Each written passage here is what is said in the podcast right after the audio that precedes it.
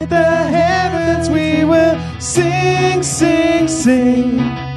Grateful that you hear us when we shout your praise. Lift high the name of Jesus.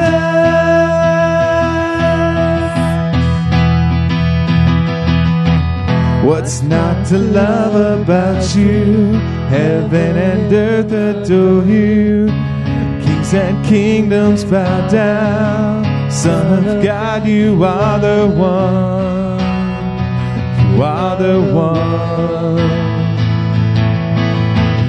You are the love that frees us. You are the light that leads us.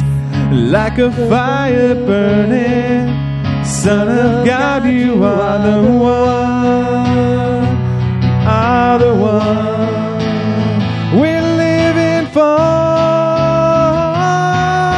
Sing, sing, sing, and make music with the heavens. We will sing, sing, sing. Grateful that you hear us when we shout your praise. Live high the name of Jesus.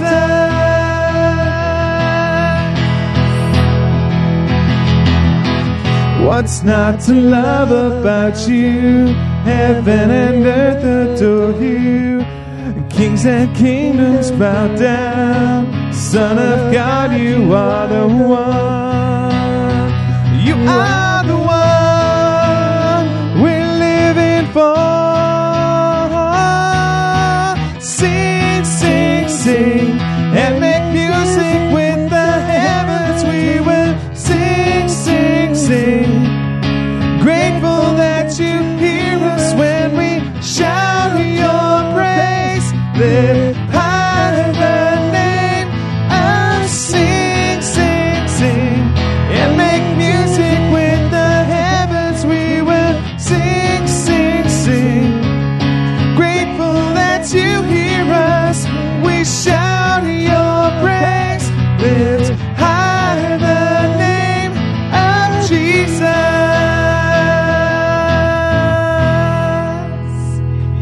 In the name of Jesus this morning. Say hallelujah. Hallelujah. Oh, come on. Hallelujah. Hallelujah. Praise God. It's been a great week. It's been an awesome week, even with the rains and everything. I know y'all got a lot of rain here where we were at in camp. We didn't get as much as you guys did, but it's still there, and it was nice. And still, we had an incredible camp. God is good, isn't He? All the time. Oh, come on. God is good? All the time. All the time. Amen. It's good seeing everybody this morning. Praise the Lord for each one of you.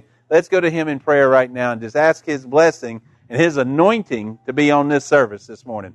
Father God, I thank You for an incredible week of hearing the sermons every day, to be able to interact and work with these young adults, and myself working in riflery, being able to teach them the rifles, but also who You are, and most of all, that it is You who shoots true and guides things. God, to be able to come into this house now after having such a great week, and gather with brothers and sisters in Your name, and know that You are here. And know also that You're in the churches and buildings and houses of those boys and leaders that were there this week, and the girls with the GA side. God, it's awesome to know that You are God, not just here or there, but everywhere. So, Father, I pray now that You will just look down on Sutherland Springs, and may You pour out Your anointing, God. May You open the winds of heaven, and may Your blessings pour out, and may we be filled out, up, pressed down, overflowing, knowing that You are God. However, if there's one here today, Lord, that has not surrendered their life and their heart to You, they don't know who You are, whatever the reason may You speak to them through a word, through a song, through a brother or sister, but may Your will be done this day, God, and may they come to accept You before it's too late. God, we give You all praise, honor, and glory, and it's in the name of Jesus Christ we pray. Amen. Amen. Praise the Lord. Like I said, it's good seeing everybody this morning. It's been a great week. Walk around, shake somebody's hand, give them a hug, and tell them it's just good to see them in God's house this morning. We're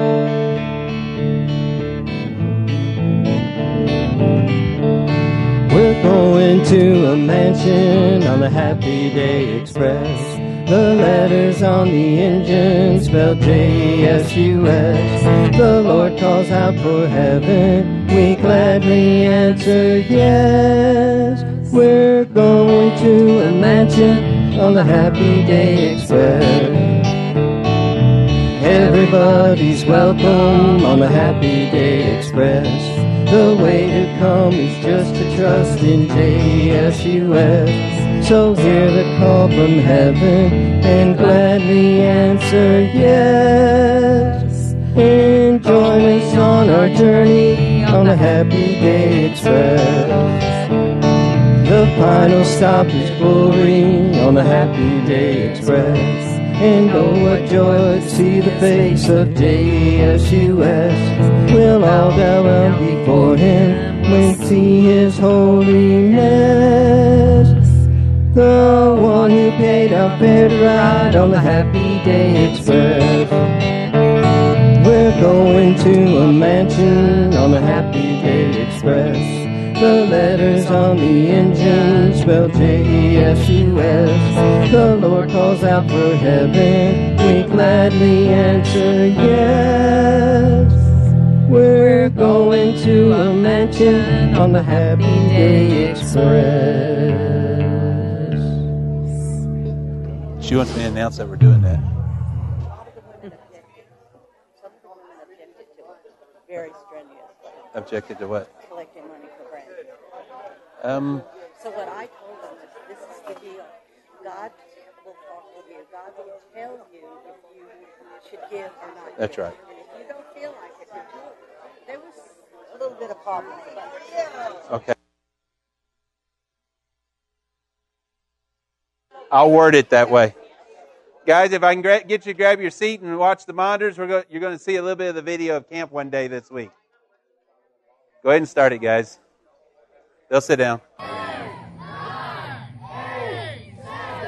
7, 6, 5, 4, 3.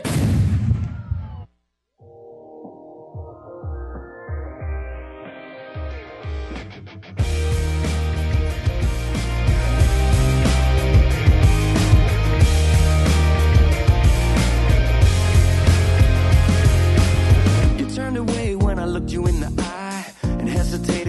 Ask if you were alright. Seems like you're fighting for your life, but why, oh why?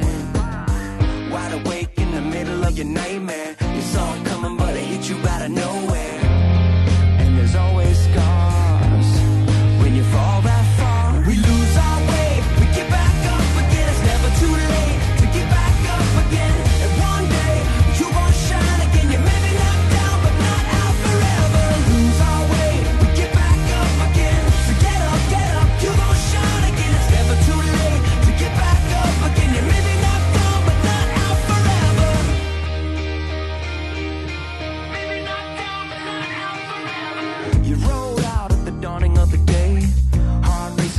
Your little getaway. It feels like you've been running all your life, but why? Oh, why? So you pull away from the love that would have been there and stop believing that your situation's unfair. But there's always scars when you fall that far. We lose our way, we get back up again. It's never too late to get back up again. And one day you won't shine again. You may be knocked down, but not out forever. Lose our way, we get back up again. So get up, you gon' shine again. It's never too late to get back up again. You may be knocked down, but not out forever. Maybe knocked down, but not out forever. This is love calling out to the broken. This is love calling. This is love calling. Love calling out to the broken. This is love calling. This is love calling, love calling. I am so broken. This is love calling, love calling. We lose our way. We get back up again. It's never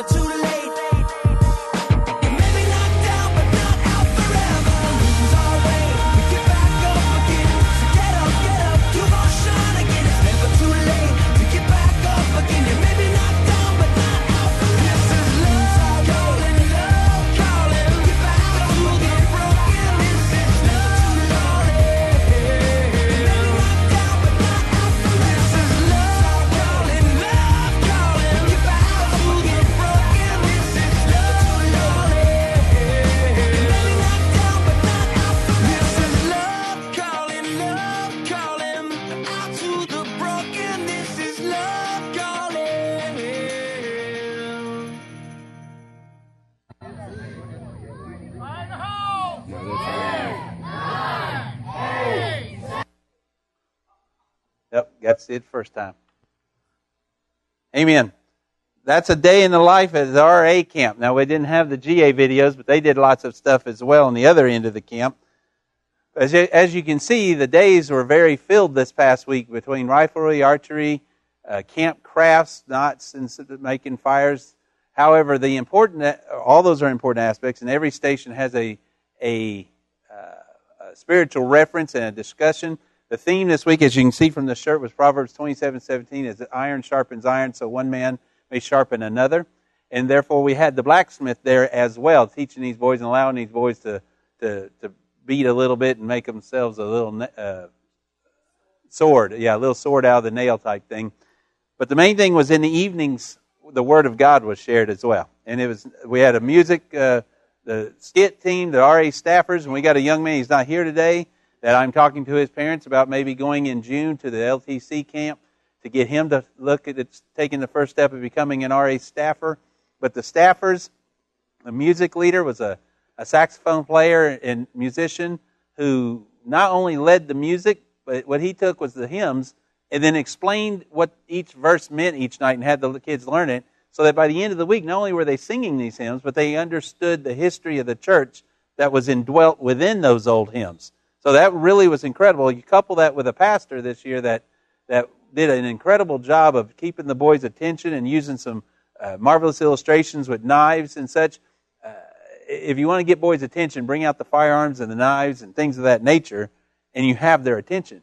But yet he didn't preach overly long, 15 or 20 minutes with these illustrations, and these boys got a message that was incredible. It was a great week. It ended, I believe we had 138 boys on campus, and 13 salvations to the Lord. Amen?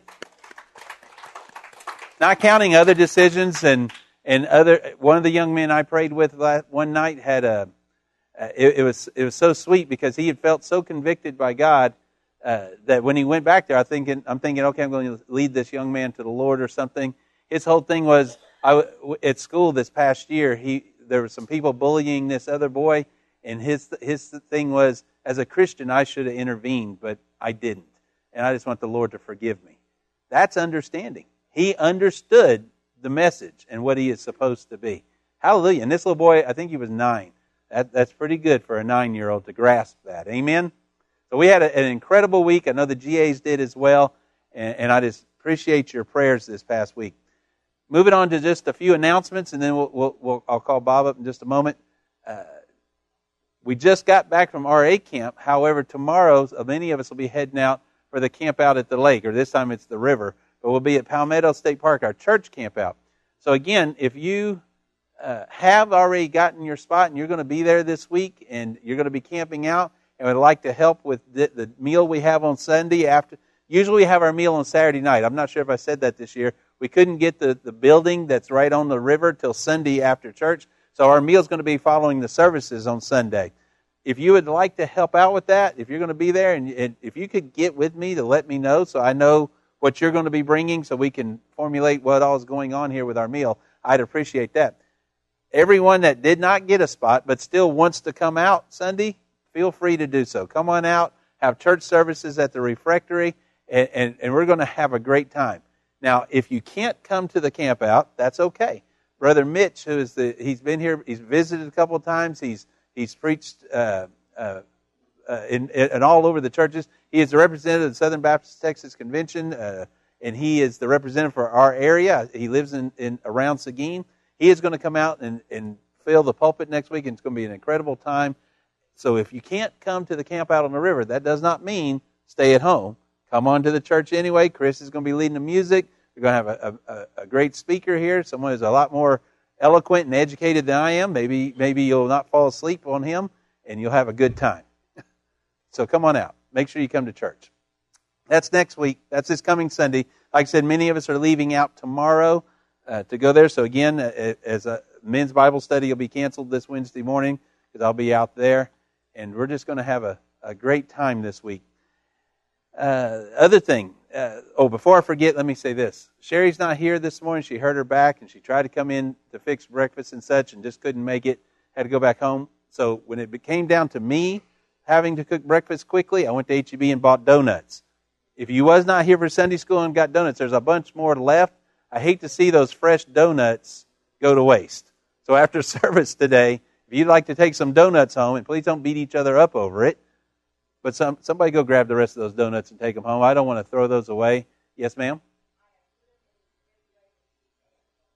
Okay. That'd be great. So if you want to go and grab some of them donut holes or donuts to take home with you today, please feel free to do so. I would just hate for those things to go bad just sitting here this week. So go and get those. Last and not least, and you don't have bulletins today also, because without Sherry here, I thought about trying to make them and realized there was no way I knew how to make them. So without Sherry coming up, there's no bulletins either. So that's why you have no bulletins this morning and donuts for breakfast. Leave it to Dad. You know, you'll get donuts for breakfast and cake for lunch. But anyway.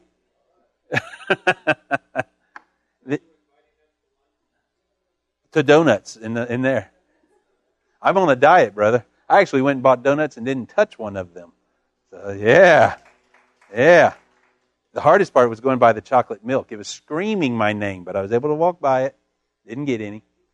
The other thing I want to put forth, and this is very important. Now, I understand that people have different opinions, and I understand why people have some of the opinions they have. However, this is the announcement that I wanted to put forth. Some individuals have gotten together, and they are not here today, but Brandy and her husband are having their baby. There's their house is there. There's things going on. And there are those who've put together, and in lieu of a baby shower, they need money to put their water back in, to get their water tap and things of this nature. I would like to just present to you guys, this is what was presented in a couple of other functions that has happened under the church name. If you are interested in doing that, if you are interested in if you are going to give a gift to her as towards a baby shower, but would rather put that towards helping them put the water back into their home, please get with myself or Miss Carla and let us know if you would like to give to help them. Now the money will come from the church. The church will go to the water company. It's not like we're putting this money in their hands, but we are helping out a brother and sister that are members of the community get water back into their house. So if that is something that you feel like you would be led to do, then I would ask you to get with Carla or I and let us know that, or annotate it on your check. Hey, this is in lieu of a baby shower to help out those kids with that new baby. But again, that is not a directive. I'm not saying, hey, you have to do this or anything of that nature. I want you to pray about it. And if the Lord's laid it on your heart to give, God owns the cattle on 1,000 hills. And that water company is not going to turn the water on unless God gives them the power to do so. Amen? Therefore, if it is through our hands that God works to turn that water on, hallelujah. Pray about it. Do what the Lord calls you to do. And leave that between you and the Lord. I don't want to shame or make anyone think that I'm telling you that you have to give to this couple to help turn their water on. But if you would like to, please get with Carlo or myself or annotate it on your check when you drop it into the tithing column. All right. I think that's enough announcements this morning. I'm going to have my brother come up. Brother Bob's got the scripture reading this morning. And we won't have any cannons going off behind you, brother. I tell you what, when that cannon you saw in the video went off, you heard that. For miles, I am sure, that cannon was heard. We were having a black powder presentation, and that's how he initiated it, or ended it actually, was with that cannon going off. It was pretty incredible. Talk about getting boys' attention. Let them see a cannon go off. Amen. Can I pray with you, brother? Father God, I lift up my brother to you, and I thank you, Lord, that he is willing to come up and open his heart and his mind and to let you speak and move through him. May we hear your words as he is speaking today, and may we take them with grace and mercy, and may thy will be done. In Jesus' name, amen. Thanks, brother.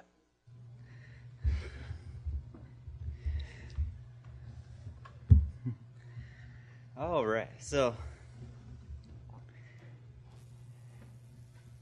there are a lot, if you look around, of couples and people who seem like they have their life together and like they have things perfect in their life and just that they're the perfect couple and things. One of the things that I want to point out is that no matter how perfect things seem, there's always something going on behind the scenes that you don't see. So with that being said, it's been a fairly challenging week, and something that has been that Kelly and I have been dealing with in our relationship is something that I wanted to present for the scripture reading. We're not going to get into details or anything, but I thought what I told her during one of the rougher days is something that came to mind again. And so if you want to turn with me, we're going to be looking in Daniel chapter 3 today. And this is a very well-known story. So just to give you a little background, this is Nebuchadnezzar throwing Shadrach, Meshach, and Abednego into the furnace. So, with that being said, we're going to look at verses starting at the end of 15 and then going through 18. So, it says, this is Nebuchadnezzar talking to the three of them at the beginning, and he says, "But if you do not worship me, you will be immediately cast into the midst of a furnace of blazing fire. And what God is there who can deliver you out of my hands?" Shadrach, Meshach, and Abednego replied to the king, "O Nebuchadnezzar, we do not need to give you an answer concerning this matter. If it be so, our God whom we serve is able to deliver us from the furnace of blazing fire, and he will deliver us out of your hands, O king. But even if he does not, let it be known to you, O king, that we are not going to serve your gods or worship the golden image that you have set up." So, with that in mind, there is this idea that we have in our heads that every question we ever encounter needs an answer, that every situation, every confrontation, we have to say something, we have to reply, we have to give a defense for. And that's not true. If we look at this verse, or this set of verses, one of the first things that Shadrach, Abednego, and say is that they aren't going to give him an answer to this question. They don't owe him an answer, and they're not going to answer him for it. So, thinking about this, we don't need an answer for everything that comes up in our lives. We don't have to give a defense for everything we encounter, every confrontation we have. Sometimes God just wants us to sit back and trust him. Amen. And know that he's got things under control. Amen. When you think about this, it's easy to forget the kind of God that we serve. But think about Jesus for a minute. Just in the last moments of his life, in the last hours of his life, think of what he endured for us. And then go a step beyond that. He went beyond death. Death is one of the most powerful and feared forces on earth, really. If you think about it, at every point in our lives, we have a fear for our life. At some point, we have a concern for our life, and we are afraid of death. But God conquered that. Jesus conquered that. We are talking about someone who went beyond that, conquered death, defeated death, and sometimes it's hard for us to trust him with trivial matters, little things that don't even matter, really. I mean, if you look at the long run of things, it's important things, but is it really, and is it really beyond God's control? What I want to get across today is just, when you look at the matters in your lives, they can seem really large, but remember that our God is larger.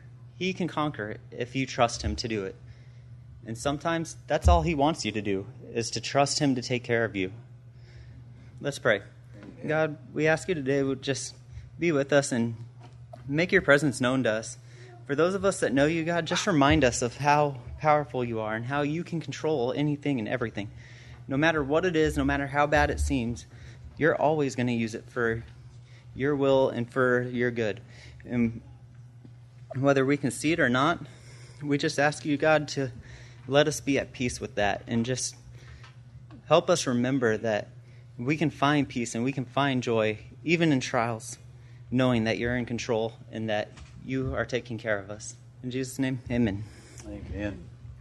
Good job, son.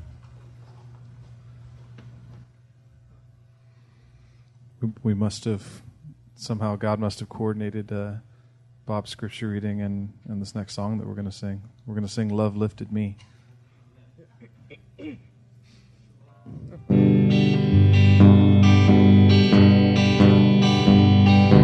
I was sinking deep in sin, far from the peaceful shore, very deeply stained within, seeking to rise no more.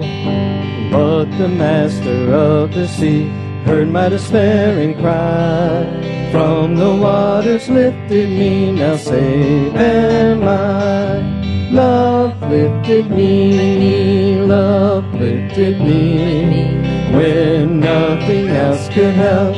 Love lifted me, love lifted me, love lifted me, when nothing else could help.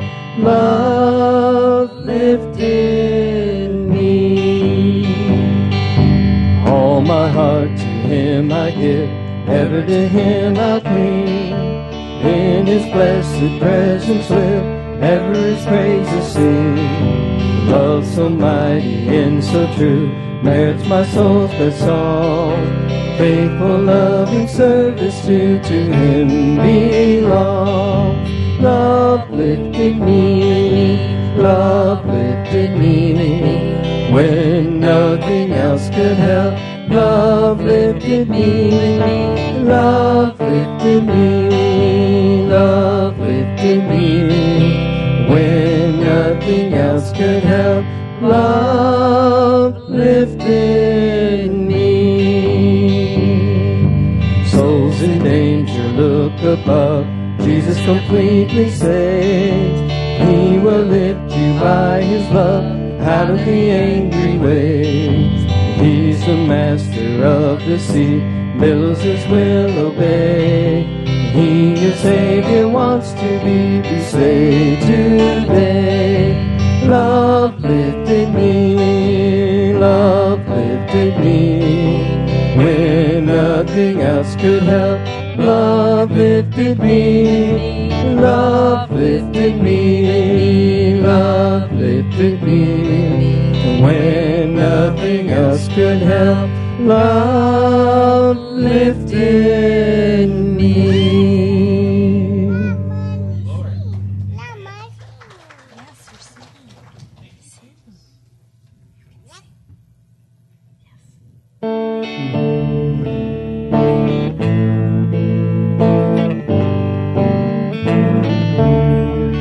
Come thou fount of every blessing, tune my heart to sing thy grace, streams of mercy never ceasing, call for songs of loudest praise.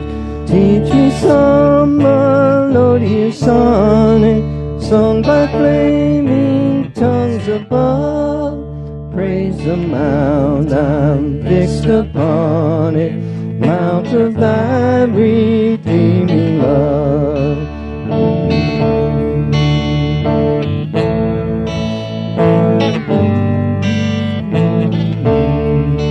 Here I raise my Ebenezer, hither by thy grace I come, and I hope by thy good pleasure safely to arrive at home. Jesus sought me when a stranger, wandering from the fold of God. He to rescue me from danger, interposed his precious blood.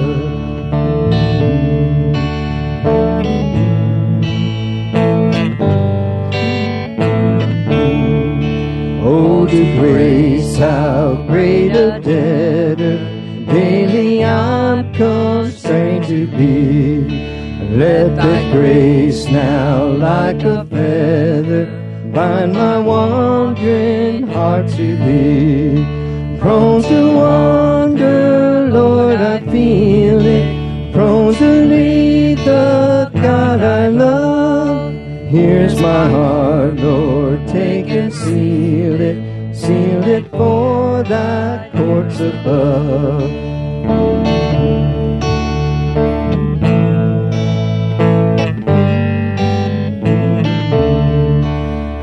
thy fount of every blessing, tune my heart to sing thy grace. Streams of mercy never ceasing, call for songs of loudest praise. Teach me some melodious sonnet, sung by flaming tongues above. Here's my heart, Lord, take and seal it for thy courts above. Here's my heart, Lord, take and seal it for thy courts above.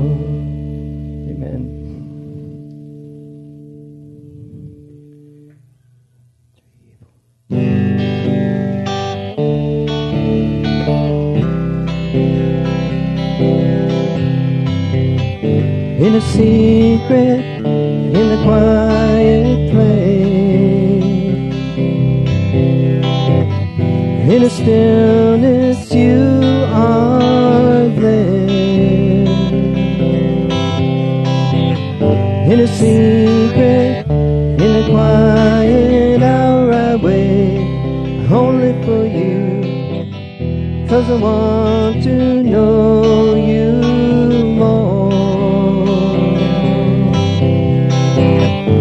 I want to know you, I want to hear your voice, I want to know you more.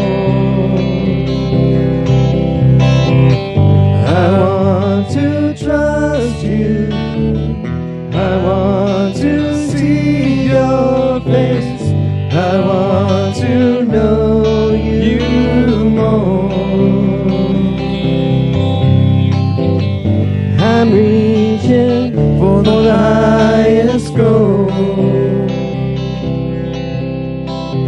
that I might receive the prize.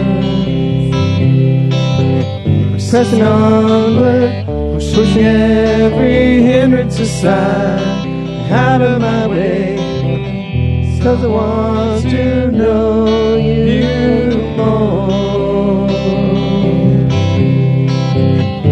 I want to know you, I want to hear your voice, I want to know you more. I want to trust you, I want to see your face, I want to know you more. In the secret, in the quiet place, in the stillness you are there. In the secret, in the quiet hour I wait, only for you, 'cause I want to know you more. I want to know you, I want to hear your voice, I want to know you more. I want to trust you, I want to see your face, I want to know you more.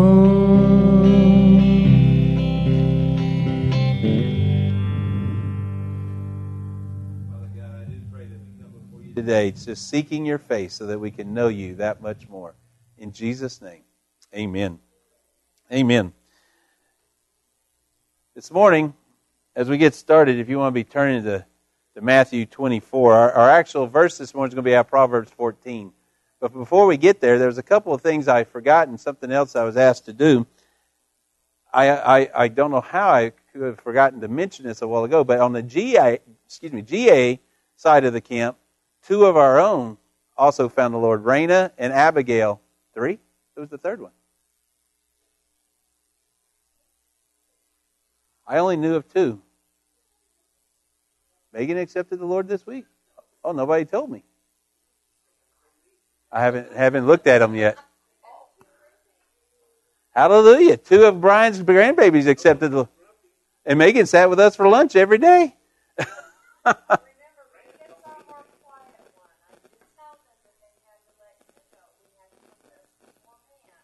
That's right. Well, Raina and Abigail came running up to me with smiles and this excitement, and I love Raina, but she's usually not that close to me. However, she was excited and gave me a hug and just an ear-to-ear smile. So that's three. Megan, Raina, and Abigail accepted Christ this week. Amen? Praise God. Hallelujah. So need to keep them in prayer in about 2 weeks. Not this weekend or the following weekend, but the following weekend, Abigail and Raina, I believe, are going to be getting baptized. And I didn't know anything about Megan, so we'll have to work with that one. But praise God for that as well. Hallelujah. The other thing that I wanted to point out, Morgan shared with me, that was day one, or one day of each of the day's videos that she put together at camp this week. If you're interested in getting all those videos, just bring her a jump drive and she can download those to you. Now, before we get into the sermon, Matthew 24 is where we're going to start. But Lawson has been ill this whole week, and they got a call a while ago in Sunday school. The doctor said that everything's come back. They don't know what to do other than now take him for tests for gastritis and such. And Sylvia and Chad... Sylvia. Sorry, I don't know where that came from. Lisa. Wasn't that who you were hanging with this week? No, I'm just kidding. Chad had a bunch of little boys around him all week. And he gets a ribbon for hanging with those boys all week. But praise the Lord... Lisa and Chad asked if we would lift Lawson, his little brother, up in prayer together as a church body this morning. So if you would, let's all, if you want to extend hands that direction, but let's just in one accord go to there's one who can heal anything he has, amen? And there's also the same one who, if he decides to use the doctors and nurses, empower them with the intelligent decisions to be made. That's why we serve a great and mighty God, because he interacts with everyone. So let's pray to him to work in Lawson's life. Father God, I just come before you right now, and I just lift up this young man to you and ask in your name, Lord, in the name of Jesus Christ, that he will feel your peace, that he'll feel your grace, and that he'll feel your mercy within his stomach and body, Lord, and just heal his body is what we pray. God, we ask in the name of Jesus Christ that you put your healing hand upon him, and we have the faith of knowing that if it be your will, you could make him 100% and cured and whole right now, God.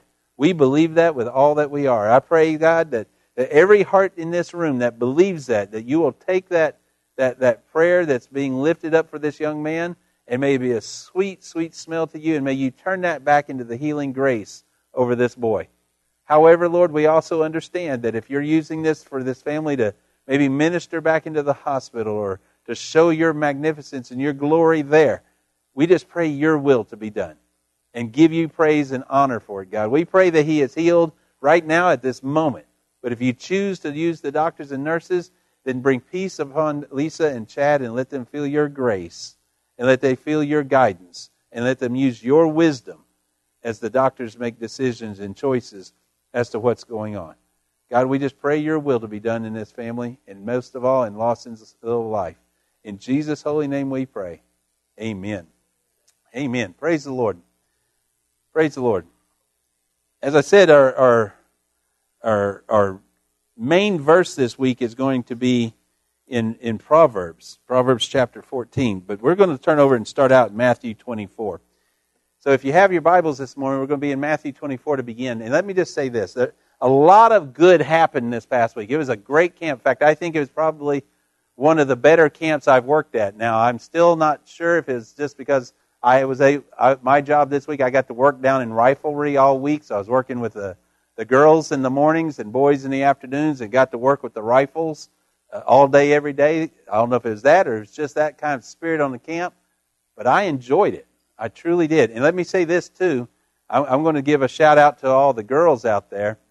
I didn't realize till working in riflery, we had girls till noon, boys after in the afternoon, girls would listen and shoot so much better than the boys. It was amazing.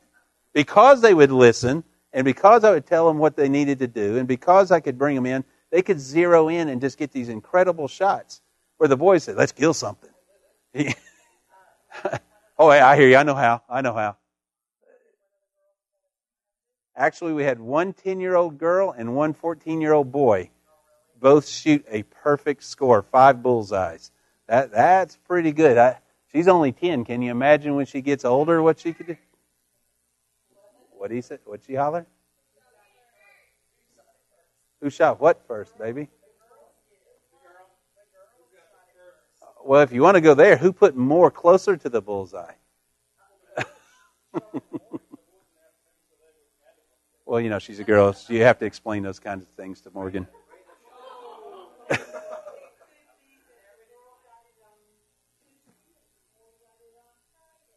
Yeah, I really don't know. I didn't keep track of all that. The good thing is, you know, what I was trying to point out was, girls, good job. They listen. Now, if our boys would listen just as well, amen? Yeah, because she was sitting with Pawpaw. But anyway, Pawpaw's privileges. They had 5 to practice and then 5 to score on a new target. That's how we did it, except for some that got 50 shots. A lot of good happened this week, guys. It was a wonderful week. A lot of great things happened. But I'm going to... The catalyst, I guess, for the sermon this morning, one thing did transpire that I was a witness to that wasn't even really... had nothing to do with me. I just happened to be in the room.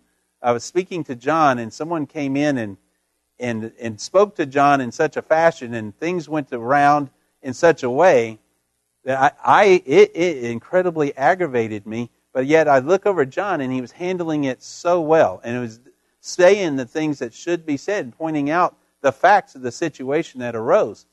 Well, this situation that happened right then, I don't think even hardly bothered John. He went on with what he was doing, in which this was a very tumultuous week with the rains and the new director and things happening. John makes the schedules and such. So things had to keep getting twisted and moved. And it was a very hectic and trying week for John when this gentleman comes in and shows himself in such a fashion. But when I was looking at him and looked at how John, and it didn't seem to bother John later in the week, it bothered me every day. I couldn't get it out of my mind. And that's when I realized, oh, okay, God is using this. God's moving a sermon within my heart and mind, I think. And that was the catalyst this morning, was looking at that situation, how what it takes to be what God's called us to be isn't always on top of the mountain, isn't always messing with the perfect thing. Sometimes you got to deal with the imperfect. It's how you deal with it that matters. Amen? And in Matthew 24, starting in verse 45, notice what this parable states. He said, "Who then is a faithful and sensible slave, whom his master has put in charge of his household to give them food at the proper time? That slave whose master finds him working when he comes will be rewarded. I assure you, he will put him in charge of all his possessions. But if that wicked slave says in his heart, 'My master is delayed,' and starts to beat his fellow slaves and eats and drinks with drunkards, that slave's master will come on a day he does not expect and at an hour he does not know. He will cut him to pieces and assign him to a place with the hypocrites, in that place where there will be weeping and wailing and gnashing of teeth."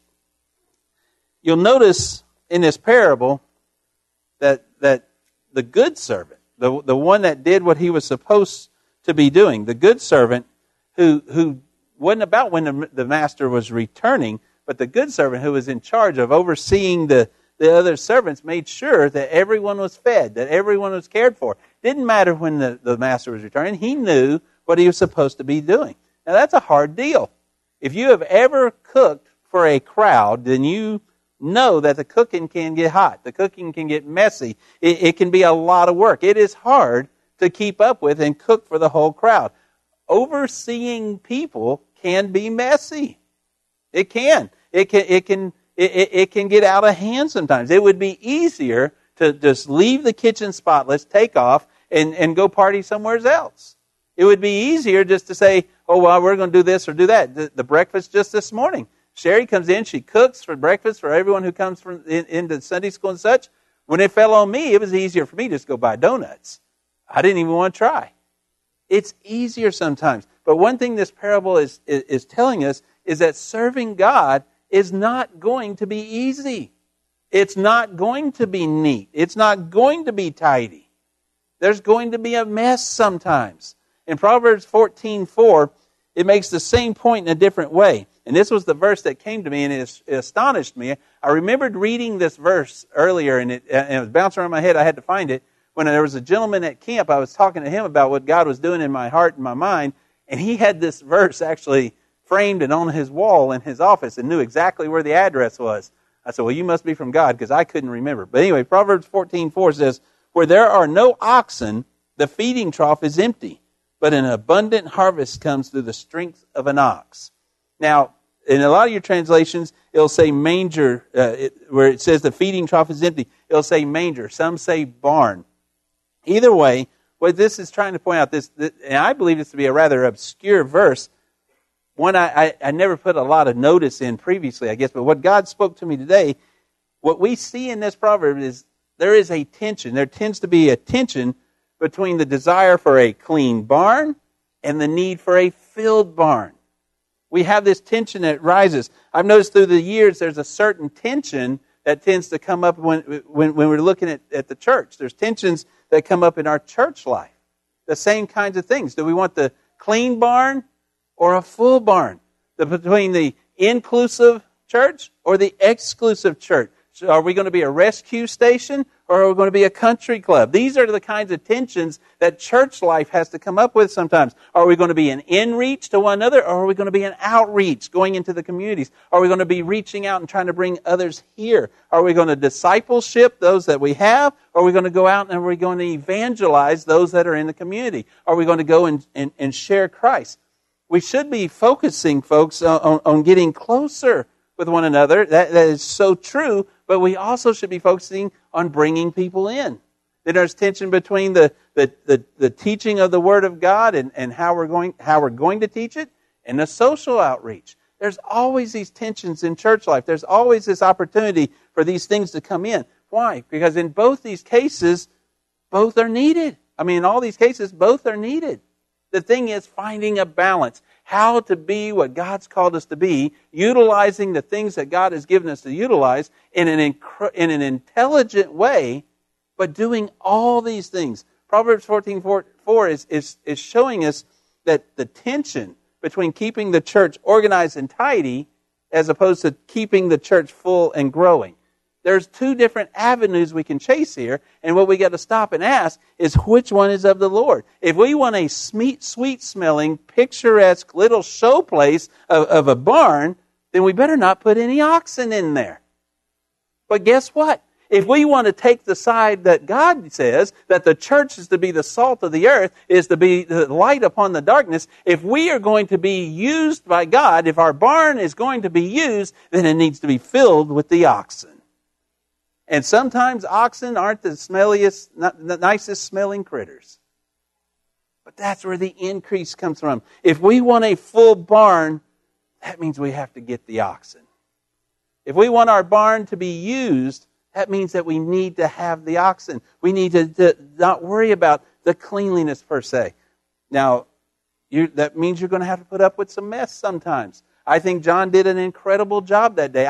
I was getting, it didn't even pertain to me, and I was getting aggravated by the way this man was speaking and what he was saying. But John understood that you have to take that mess. Clean barns are nice looking, but if you think about it for just a minute, the purpose of a barn is not to be clean, it's to be filled.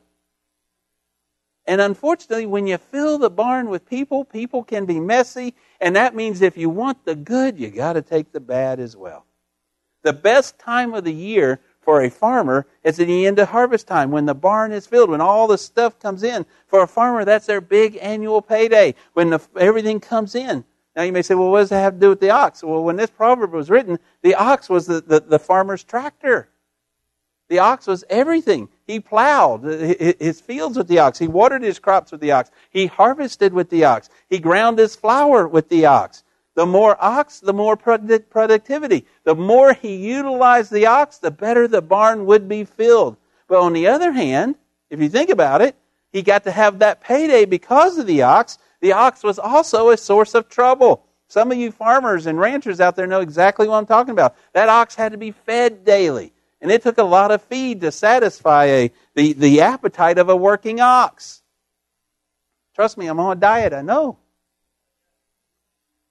There's a lot of trouble that goes with having those oxen. An ox has to be sheltered from the wet and the cold so he can stay healthy, so that he can go out in the fields and be hitched up and do what he needs to do. He has to be penned so he doesn't run off and get himself in trouble in the neighbor's field, so that he can continue to be and stay healthy and eat and not get lost somewhere. He had to be doctored. I hear you folks that own horses, and I think how much money you have to put into all the doctoring so they don't become sick or injured. And that's not to mention the smelly mess that's found in the ox stall. If you've never even been on a ranch, I think you can imagine what's in the stall of that ox. It happens. Do you see the tension here? Dealing with an ox, this proverb is saying, is even though there's all the stuff, the smelly stuff and all the other stuff, it's still worth all the trouble if you care about filling the barn. If you care about, you can put up with all that stuff that the oxen can put out if you care about being about God's ministry, about furthering the kingdom of God, about filling the barn. Now, what if you do care more about cleaning the barn? Then by all means, get rid of the oxen. But what happens when you get rid of the oxen? You have a nice, pretty building that is absolutely useless. You have a nice, pretty camp that's absolutely useless. John handled it in an incredible way. Now, what is the symbolism of the ox? It's interesting to notice that the ox throughout Scripture, I wanted to break this verse down just a little bit more. The ox throughout Scripture has a very significant place. The one thing the ox is used for, as we've already pointed out, is to be that servant. He's to be the servant to those humans, to those farmers, those ones that were trying to till the ground. He was not especially beautiful. He wasn't entertaining. If anybody's ever seen a fox, maybe on the Mutual of Omaha or National Geographic show, or maybe you have one at home, an ox is just an ox. He's rather awkward. He's rather smelly. But an ox was always useful. That means any of the oxen that's brought into the barn, you can find a use for it. They were used. They were servants. He was used to do anything that was too hard for a human to do. That's what he was talking about here. In fact, even more so as a servant, the ox is used as a metaphor in Isaiah 50 for the Messiah, for Jesus Christ. It says that in the same way that the ox gives back his back to the labor, the Lord's servant will give back to those who beat him, referring to the Messiah as that ox. The ox is to be a servant. If our barn is to be full, it needs to be full of oxen. And the oxen, though sometimes can be smelly, though sometimes they can be awkward, sometimes not the most graceful, the oxen still can be the servant of our Lord and Savior. In 1 Corinthians, Paul talks about oxen. He uses ox twice, actually, but he's talking about it as an analogy to pastors. Paul says those who preach the gospel are worthy of their hire and not to be muzzled, like the ox who treads out grain is allowed to eat in the process. Just as that ox is plowing the field, he can reach over and he can eat along the way. And that farmer is not going to care because that oxen is doing the most work. Paul is saying that the pastor, as he is preaching the word of God, he is being the servant, and you should allow him to be what God's called him to be in the process of sharing that. Now, I naturally, I think ox is not the symbol I might tend to choose to illustrate a pastor. Oxes are not the brightest creatures in the world, and they smell kind of bad, but that was Paul. Maybe that was his point. We are to be servants. We may be a little clumsy sometimes. And when I say the preacher, he was talking about the pastor, but I'm saying the oxen in general within the walls of the church that have accepted Jesus Christ, because the Great Commission's been given to each one of us. We may not be everything that we can be at some points, but if we are the oxen, we are to continue stepping forward, doing and being what God has called us to be. The ox represented power and productivity, if we are going to fill this, if we don't want a social club, if we want a truly God-filled, God-inspiring, God-changing church to the community, then we need to be those oxen that represent power and productivity by the Spirit of Jesus Christ through us. Amen? This proverb is telling us that there is much increase by the strength of the ox. When we are getting strength in the Lord, when we continue to look to Him. The ox was the equivalent, again, if you will, of a tractor, a pickup truck, a winch, electric motor, whatever, all wrapped into one. And if that wasn't enough, it was liquid capital. If nothing else, the ox could be sold and monies gained. The ox was a viable, important part of the church. And then was even to represent the Messiah. That just as that ox carried our burdens upon his back, the Lord would carry the burdens on his back.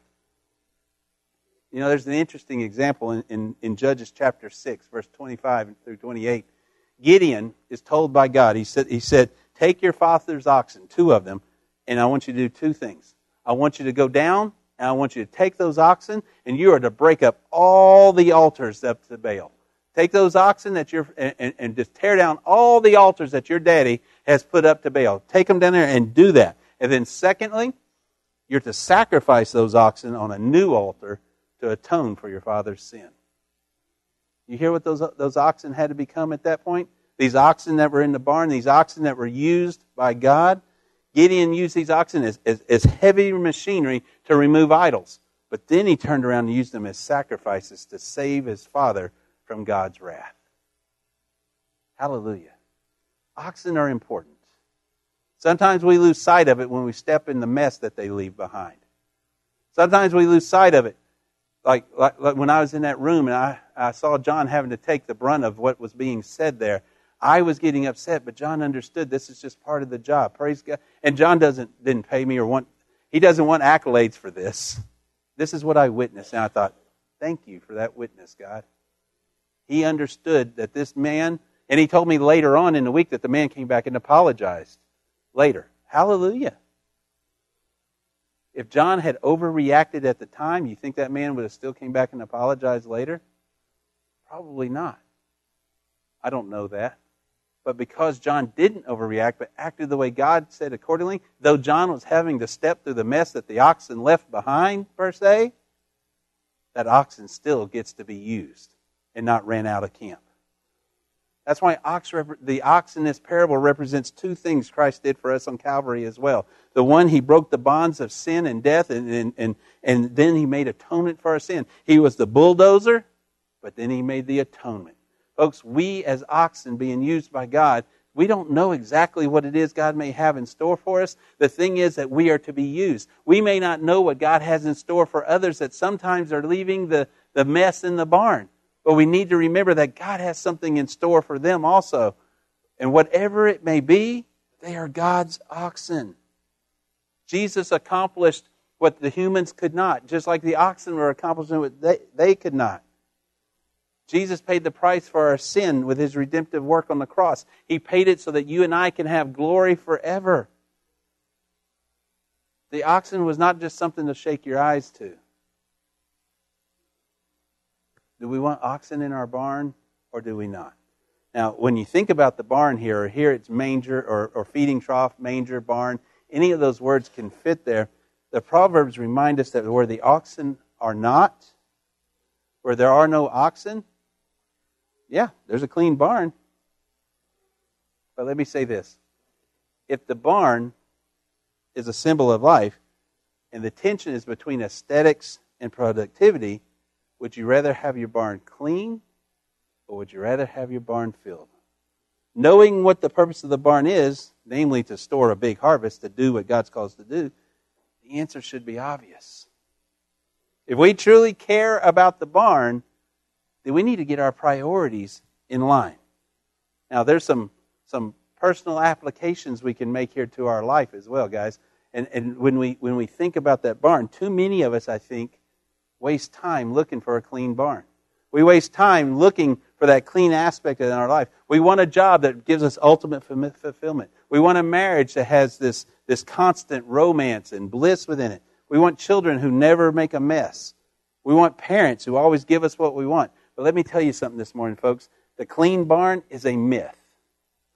The totally clean barn, that is a myth. It does not happen. All families have problems, just like Bob pointed out a while ago in his scripture reading. All families have issues. All jobs are unpleasant sometimes. Life is messy. People are messy. And rather than just trying to be mean to this one or that one because they've made a mistake, because this one said something or did something, because this one left the remains of oxen, if you will, here and there, it doesn't change the fact that you're not perfect either. It is not up to us to remove the oxen from the barn. It is up to us to leave the oxen in the barn and know that God will use them in the way He desires. Life is messy. Instead of longing for ways to find a clean barn, we need to look for ways to fill the barn. Again, I'm afraid I might have done something silly if that man had come in and spoke to me that way. I hope not, but John handled it very stoically and very well. He understood that this man, though there might be some ugly right now, he's God's individual. I don't know if anybody ever read the book. Irma Bombeck wrote a book, The Grass is Greener Over the Septic Tank. It's true. I remember when I replaced the field lines over here on 158 Oak Valley, and we were in the midst of that drought, I could always go out, and I saw exactly where my field lines were. Beautiful and green right there. The point is that to have a productive life, sometimes you have to have the mess that goes along with it. To have a productive life, you got to have the fertilizer that goes along with it. People can be messy sometimes, but that's just life. If you really want to fill the barn, you know what we must do? Sometimes as Christians, we might have to resort to accepting something that's a bit smelly and messy, like an ox, in order to really make progress in our lives. Sometimes to be what God's called us to be, we have to do those dirty jobs. That's just not quite what we want. Sometimes to be what God's called us to be, we might have to deal with those people that we just don't really care for, and it's like, I don't know about this God. And God's saying, you may not care for him, but I do. We need to, in fact, if you was to stop and think about it this week and be thankful for those messy tasks in your life, when you have to change the oil in your car, when the dishes have to be washed, when that dirty diaper has to be changed, or when that person comes in and just belligerently is saying and doing something that you had no control over. Those are messy things, but in those messy things, if we will stop and think about it, that's where the oxen are, and that's where productivity is. That's when the barn is filled. When we deal with the things that God has put in front of us, when we see the nasty, we should be looking and opening our eyes. There's an opportunity here. Rather than, how can we crucify him? How can we throw him out of the church? How can we push him from this or that? How can I degrade him because he degraded me? I should stop and say, yes, this is a bad situation. Yes, this is messy. But you know what comes out of messy if we handle it correctly? A full barn. Sure, I can clean the barn and push him out and say, yeah, that was bad, and just get rid of him or her. But then you have a clean barn with no productivity. If we really want to be what God's called us to be, then we need to stop and say, God, how would you have me to handle this? Every messy job, I believe, proves one thing. Every messy thing that you get involved with, whether it's somebody, some situation, whether it's changing the baby's diapers, proves one thing. You're alive. Praise God. You're alive, and God is choosing to use you. How you choose to react in the point of this messy situation is going to define whether your barn is clean or whether your barn is filled. Whether it's with people, whether it's with things, whatever. What did Matthew 24? He said that it will be good for the servant whose master finds him doing right when he returns. He says, I tell you the truth, he will put you in charge of many of his possessions, of all his possessions. Praise God. That man that doesn't care about when the master returns, but cares more about filling the barn, taking care of others. When we are watching for the return of Christ, that means completing the tasks at hand. Not just sitting down saying, I'll do whatever I want to do. Big or small, clean or messy, we need to be about doing God's will, God's business. That's the good servant, and the master's going to reward him. But what about the other one? Says, well, he hadn't returned yet. I'm going to start thinking about myself. I'm going to clean this barn. I'm tired of messing around in all this ugliness. I'm tired of dealing with this or that. And he starts mistreating others. What do you say? The bad servant mistreats others, and he gets drunk on his master's wine. It says he will be drawn and quartered and enabled to hypocrite and thrown in hell. If we want the clean barn rather than a full barn, we better stop and think about which servant are we in Matthew 24. If I would rather everything be spick, span, shiny, and tidy, rather than knowing that I am to be about the master's work, which cooking for the millions and spreading the gospel and sharing the gospel and speaking the gospel, would I rather a clean barn or would I rather a barn that shows it's being used? Would I rather a clean barn or a barn that the oxen are filling? Because when the oxen are full, the grain is being tilled as well. Folks, where are we in that situation? How do we like our barn? How do we like our life? Are we truly seeking to fill it? Or are we seeking to just keep it clean? Are we seeking just to do what he tells us to do? A lot of this parable right here speaks to us about one or the other. The good servant, he gets up, and whatever it takes, day after day, whatever it takes, he's going to do what it takes. That good servant, he may not always have a clean barn. Everything may not be put exactly back where it's supposed to be, but he'll have a full barn. The bad servant, he's already run everybody off, so sure, he can keep it nice and tidy and everything looking good because there's nothing to put in there. The barn's just there. Now, I understand when we think about the church, we want it to be a place of peace, of tranquility, and beauty. We want the services to be smooth and perfect. We want the facilities to be clean and spotless. We want people to talk in nice, quiet voices and always get along. But guess what, folks? That's not the way it is in a living and active congregation. People are different. People can be moody. People can have bad days and good days. It's how you choose to react that's going to decide whether the barn stays full or whether the barn stays empty. That's what I thought of when I saw John react to this gentleman that day in the office. I thought, this gentleman can go, and he's from a very large church there at RA camp, and if John had handled that ugly, he could have went and made some influence, and who's to say that there's a lot of kids that wouldn't be coming back to RA camp? Sure, it'd be cleaner. You wouldn't have to be yelled at for things that was his fault. But what about all those kids? Who's God going to care more about? John's feelings getting hurt that day, or 25, 30 kids that didn't come back to camp? God wants the barn full, which means sometimes we got to step in the mess. And I think Brother John handled it so incredibly well. Very well. Because if you haven't noticed, folks, people are messy. The only way to have a neat, spick and span, tranquil church is to have an empty church. No other way about it. If you have that church that's being used, yes, the light bill might be a little high. The carpet may be a little worn. The people may get in disputes here and there sometimes because they disagree over this or that. But the great thing is, if everybody's serving the Lord, there'll be all that stuff going on and all the scratches and all the stuff, but the harvest is full. We were able to stand here this morning and say there's 3 young ladies that accepted Christ this week. That's by far more important than any scratch on a wall, a flat tire on a car, or whatever material thing you can get. 3 young ladies accepted Christ because their parents brought them to church and took them to camp. And at camp, they heard the Word of God, and the Word of God touched their heart, and they come to know who He is. And who's not to say that they're going to grow up, and they're going to take other little girls to camp, and they're going to take other little girls to hear a sermon, and they're going to take other little girls and boys to hear a message that's preached, because we didn't care about the building as much as we cared about the ox within the building. That's what it's about, guys. That's what it's about.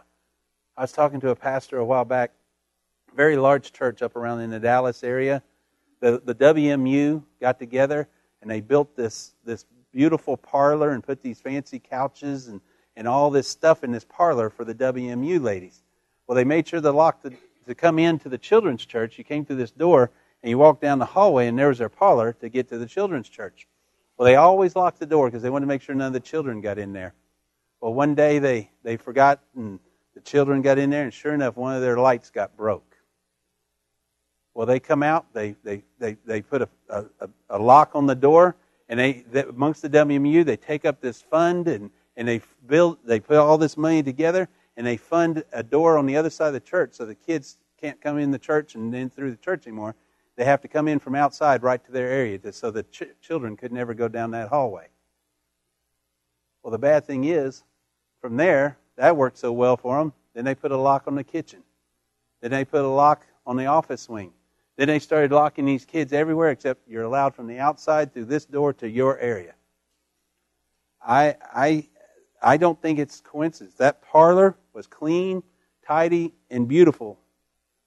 He's telling me 2 years later when he went to this church, that parlor was clean, tidy, and beautiful, but it was empty. Those children's classrooms, guess what? They were clean, tidy, and beautiful, but usually empty. It went from a thriving church with a thriving youth and a thriving children's ministry to just a few older people in the congregation. Why? Because they cared more about the building than an ox that was coming into the building. The tension between clean and filled, clean one in that church. I pray that never happens. Folks, we are in the church business. We are in sharing the gospel. And sharing the gospel means you're going to intertwine with people. People can be messy. Jesus died so that people could have a relationship with Him. Messy, loud, troublesome people. That's who Jesus died for. I think John, whether he didn't know I was going to get a sermon out of all that, but that few minutes I saw there, I saw this so magnified.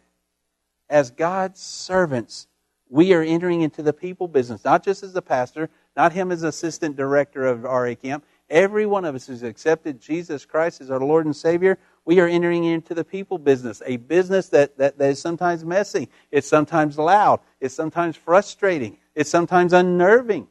It's sometimes unpredictable. Did I say that sometimes it can be very frustrating? It is. But guess what? God gave us the way. We need to show patience, long-suffering, staying power, a sense of humor, and a ton of grace and forgiveness and mercy, and an ability to like the unlikable. The Holy Spirit's guidance, the agape love of Jesus Christ. When you look at that verse again, where there are no oxen, the feeding trough, the manger, the barn is empty. But an abundant harvest comes through the strength of the ox. Where are you this morning? If you are one of those oxen, are you being productive?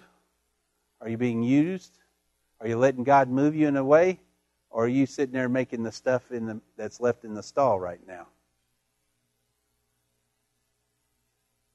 If we're coming, do we care more about the building? Do we care more about our program? Do we care more about our Bible study? Do we care more about our camp? Do we care more about anything else than Christ and the oxen whom He loves?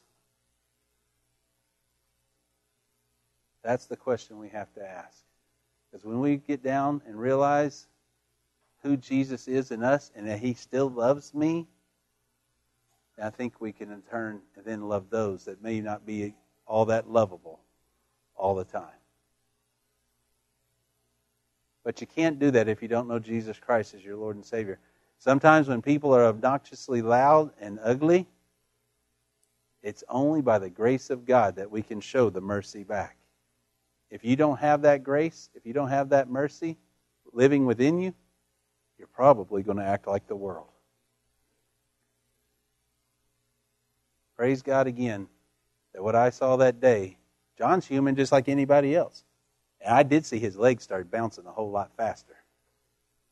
But you know what came out of his mouth? Calm, collected explanation of why it wasn't the way this gentleman wanted it to be. And when this gentleman went out the door with a, I felt as though a very kind of ugly remark, the young man that was with him turned and said, "I'm sorry, man, keep up the good work." It's some kind of apology like that as he left out. I believe God rewarded my brother. The scripture says that when we are wrongfully persecuted for standing for Christ, there's blessings stored for us in heaven. I think God honored John's obedience that day. And now that church group, hopefully, will return. I saw that man later in the week. He was happy. His boys, a lot of his boys won medals, ribbons and such. But what if John had cared more about a clean camp than the kids in that camp? If you don't know Jesus Christ as your Lord and Savior, I'm going to say to you this morning, my God is opening the doors to his mansion, to his barn, to his storage facility, to his heaven, to you. Well, I'm dirty. I've got this. I have all this past. I've done this. I've done that. The great thing is, my God cares more about you than what you think you're going to bring in. And the great thing is, he's big enough, he'll clean you from all that unrighteousness and make you a new creation through the blood of Jesus Christ. If you're here this morning and you don't know Jesus as your Lord and Savior, he loves you. And he's asking you to come to him. If you are here this morning, and maybe you've gotten to that point where you choose to look down on other individuals, you choose to look at their past rather than the possible future, whether you choose to look at buildings rather than people, you want to get rid of those that cause issues. There are people that they like drama. They should be in Hollywood. That's just the way it is. And sometimes it's easy to say, you know, I'm tired of the drama. But praise God that my God said, nope, I know exactly what's going on. And if he will profess with his mouth and believe in his heart, then even he or she shall be saved. If you're here this morning, we need to care more about the oxen than our lives as the barn. Because that's who God cares about. What do you have to say to the Lord today? Maybe you need to ask him forgiveness. Maybe you need to ask for wisdom. But the great thing is you can lift your prayers to him today and he'll hear you. Let's commit ourselves to stepping out in those messy tasks, whether it's changing a dirty diaper, to have somebody yell at you that you didn't deserve. Whatever the messiness of life is, that's where the grass grows greener. And God, they're saying there's something to learn here. Let's not get rid of the oxen to have a clean life.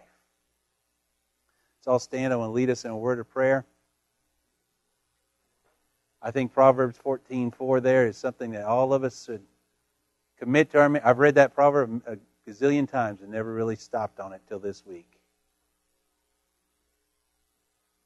But I think we need to understand who we are, who he is, and who all the oxen are. As we pray. Father God, I come before you this morning. I thank you for this opportunity to come and share, and I thank you that even though there's times in our lives we want to just get rid of things, times in our lives when we want to just ostracize people and say they're not worthy. Sometimes there's... You're telling us to help others, and we're thinking, no, they don't deserve it. I thank you that you never stopped giving to me. I thank you that you never stopped holding me in your hand, even when I did silly things, even when I made messes, even when I said dumb things. You still loved me enough to wrap your hands around me and remind me that if I would confess my sins unto you, that you would be right there, faithful and true to cleanse me of all my unrighteousness. God, if we're someone here today that is guilty of that, they have They've allowed themselves to be pulled into that trap where they're picking and choosing who they feel as though should be in a church or not. Whether it's by age, whether it's by finances, whether it's by their past. Help them to see that all oxen are good for something in your house. And God, if there's one here today that does not know you and they're just not understanding what this message is saying, they don't understand that agape love of accepting all who truly turn to you, will you speak in their heart and in their ear so that they will make a choice and a decision to follow you before it's too late. God, I pray your will to be done in the hearts of your people. May we not leave out of here wanting a clean house as much as we want a filled house. In Jesus' holy name we pray. Amen. If God's speaking to you today, and please don't think that I'm trying to call folks out or this or that. If the Lord's saying, hey, we have gotten too narrow-minded. We're closing the doors to the camps, or we're closing the door to the church, or this Bible study, or this thing in where I work, my school. Remember that my God is from yesterday, today, and to tomorrow. Everlasting to everlasting. And yesterday is just what he'll wink at. You can start right now. I choose to open the doors so that God's glory can shine forth. It's your decision. Only you can choose how you're going to react. Whether you're going to show God or whether you're going to show yourself. In Jesus' name, as we sing this morning, this altar will be open. I'll pray with you. You can pray right where you're at. But let's leave out of here today committed to a full barn in Jesus' name.